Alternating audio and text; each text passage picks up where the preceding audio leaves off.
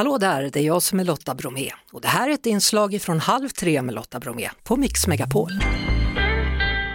Välkommen till Frida Söderlund, Tack så mycket. journalist som är aktuell med en dokumentärserie på SVT som heter Priset vi betalar. Och här tar du då reda på hur unga människor har blivit reklampelare för plastikoperationer. Hur, hur bestämde du dig för att du skulle göra den här dokumentärserien? Nej, men jag är ju ett barn av min tid på väldigt, väldigt många sätt och jag lever stora delar av mitt liv på sociala medier. Och då påverkas jag också väldigt mycket av det som läggs ut där. Och jag har också en fot in i den här äh, berömda influencervärlden på väldigt många sätt. Och eh, när jag såg då ökningen av sponsrade skönhetsingrepp, alltså samarbeten mellan svenska influencers och skönhetskliniker och då främst i Turkiet så kände jag liksom så här, men gud, vad är det som händer? Hur hamnade vi här? Att eh, unga människor i Sverige blir reklampelare för plastikoperationer på det här sättet. Och jag undrade också såklart, är det jag ser verkligen helt sant? Ska vi ta det lite från början? För många med mig undrar säkert hur fungerar influencervärlden? Vad är en influencer? Finns det en definition på det? Ja, det finns säkert ganska många definitioner av det. Ehm, idag så skulle väl jag säga att en influencer är en person som inte bara influerar människor på sociala medier utan också jobbar och tjänar pengar på sina sociala medier. Det är det begreppet, liksom yrkesbegreppet influencer egentligen innehåller. Då tjänar du också pengar på innehållet som du postar på sociala medier helt enkelt. Så hur tjänar man pengar eller byter man tjänster? Man kan göra på två sätt faktiskt och det är ju oftast att man är just en reklampelare utåt för någonting, en produkt eller kläder eller en tjänst eller vad det kan vara. Och då kan någonting få pengar då för att göra reklam för de här sakerna eller så kan du göra vad det kallas för utbyte av tjänster där ni då som liksom delar på, då blir det inte en betalt samarbete utan betalningen är då att man syns i, i liksom profilens kanaler helt enkelt. Mm. Och det är det som händer ibland när någon influencer inte har tydligt uttryckt att det här är en betal åsikt. Mm, exakt, ja. Eller finns det ett mörker, mörker där också? Ja, det här har ju kommit eh, lite tydligare de senaste åren. Att eh, till en början så var ju den reklammärkningen, influencerbranschen och influencer marketing är lite väl snabbt i början. Så den här reklammärkningsfrågan hängde liksom inte med riktigt. Men idag måste du ju skriva rakt ut så här, det här är ett betalt samarbete eller det här är i samarbete med den här, den här produkten eller det här företaget eller varumärket eller vad det kan vara. Mm. Och när du började titta närmare på det här så, så upptäckte du någonting som faktiskt är farligt, kan man säga så?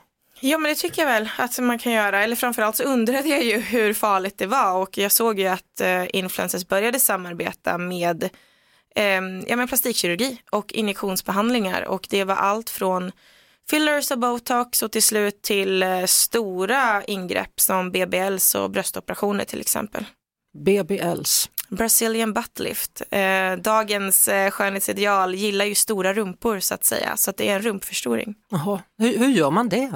Ja, det är ett väldigt avancerat ingrepp där du tar fett från olika delar av kroppen och så stoppar du in det i rumpan. Så att det gör ju en omfattande fettsugning eh, som i sig är eh, ja, eh, inte helt okomplicerat och sen så stoppar du då in fettet i rumpan och det är Ja, det räknas som världens farligaste skönhetsoperation och det är också den som marknadsförs väldigt intensivt på sociala medier. Mm. Och då får man se hela operationen i vissa fall. Ja, det känns som de undviker faktiskt det mest brutala av det, utan det man ser på sociala medier är oftast en influencer som åker iväg, eh, oftast till ett annat land och gör den här operationen och som visar hur den eh, personen får bo på lyxhotell och i lyxvillor med pool, gör den här operationen och sen allt frid och fröjd och jättebra. Och vi pratar då om plastikoperationer där du har då följt några influencers och går till botten med hur de kan ha blivit reklampelare då för plastikoperationer. Exakt. Var det svårt att få hänga med? Till viss del, ja. Jag skulle säga att eh, det var ganska avgörande att jag hade haft den här foten in i ja, åtta års tid faktiskt och byggt ganska många vänskapsband med de här personerna och eh, hade jag inte gjort det så visste de i alla fall vem jag var för att det är ganska sårbart att sätta sig rakt upp och ner och inte bara prata om sin kropp utan kanske också medge att man har gjort någonting väldigt, väldigt fel.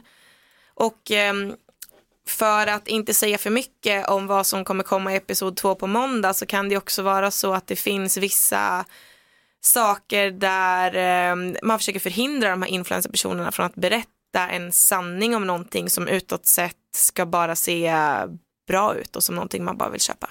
Men, men så här, jag är så naiv i det här för jag kan ingenting om det här.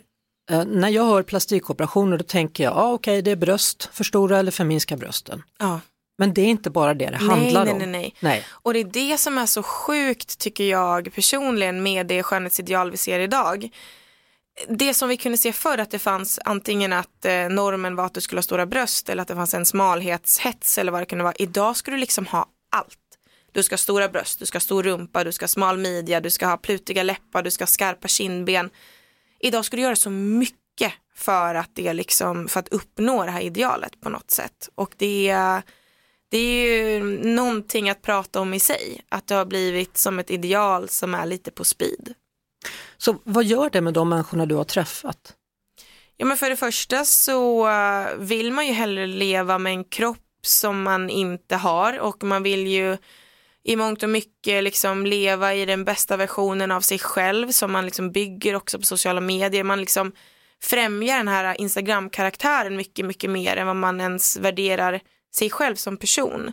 Och det är ju både, inte bara då fysiskt påfrestande för att det handlar om plastikkirurgi men också mentalt och psykiskt en väldigt, väldigt svår väg som man kanske inte märker att man tar skada av förrän det egentligen är för sent. Och vad gör det med mottagarna då? De som är följare till dessa influencers?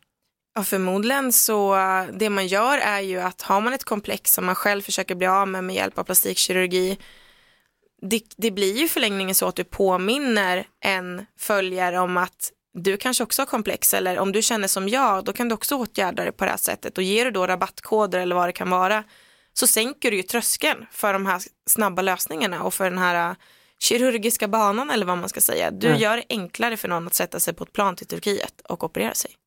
Och då kommer säkert djävulens advokat och säger så här, men det är ju min kropp, jag får göra precis vad jag vill med den, eller hur? Och mina följare får göra precis vad de vill med sina kroppar. Ja det tycker jag också, men äh, att det är ju, det är klart att du får göra vad du vill.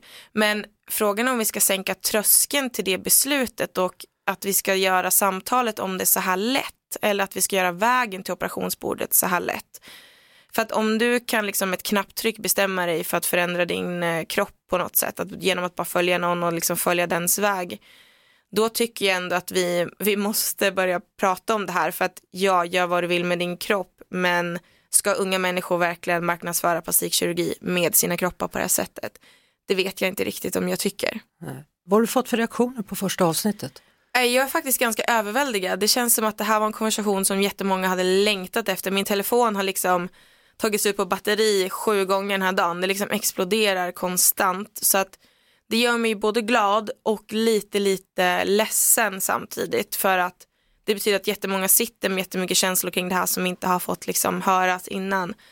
Så vi får se vart allting barkar men det känns verkligen som att eh, om två veckor när sista avsnittet är sänt så tror jag att det kommer att finnas en liten högre, kanske till och med politisk konversation om det här. Mm. Vad säger de? De säger att eh, äntligen någon som berättar eh, baksidan av det här, äntligen någon som säger som det är. Eh, äntligen någon som liksom eh, säger någonting om de här inläggen, den här marknadsföringen. Det verkar vara liksom så många åsikter om mm.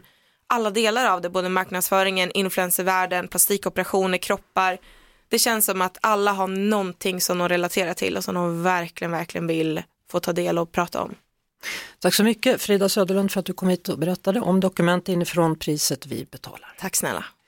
Vi hörs såklart på Mix Megapol varje eftermiddag vid halv tre. Ett poddtips från Podplay. I podden Något Kaiko garanterar östgötarna Brutti och jag, Davva, dig en stor dos skratt.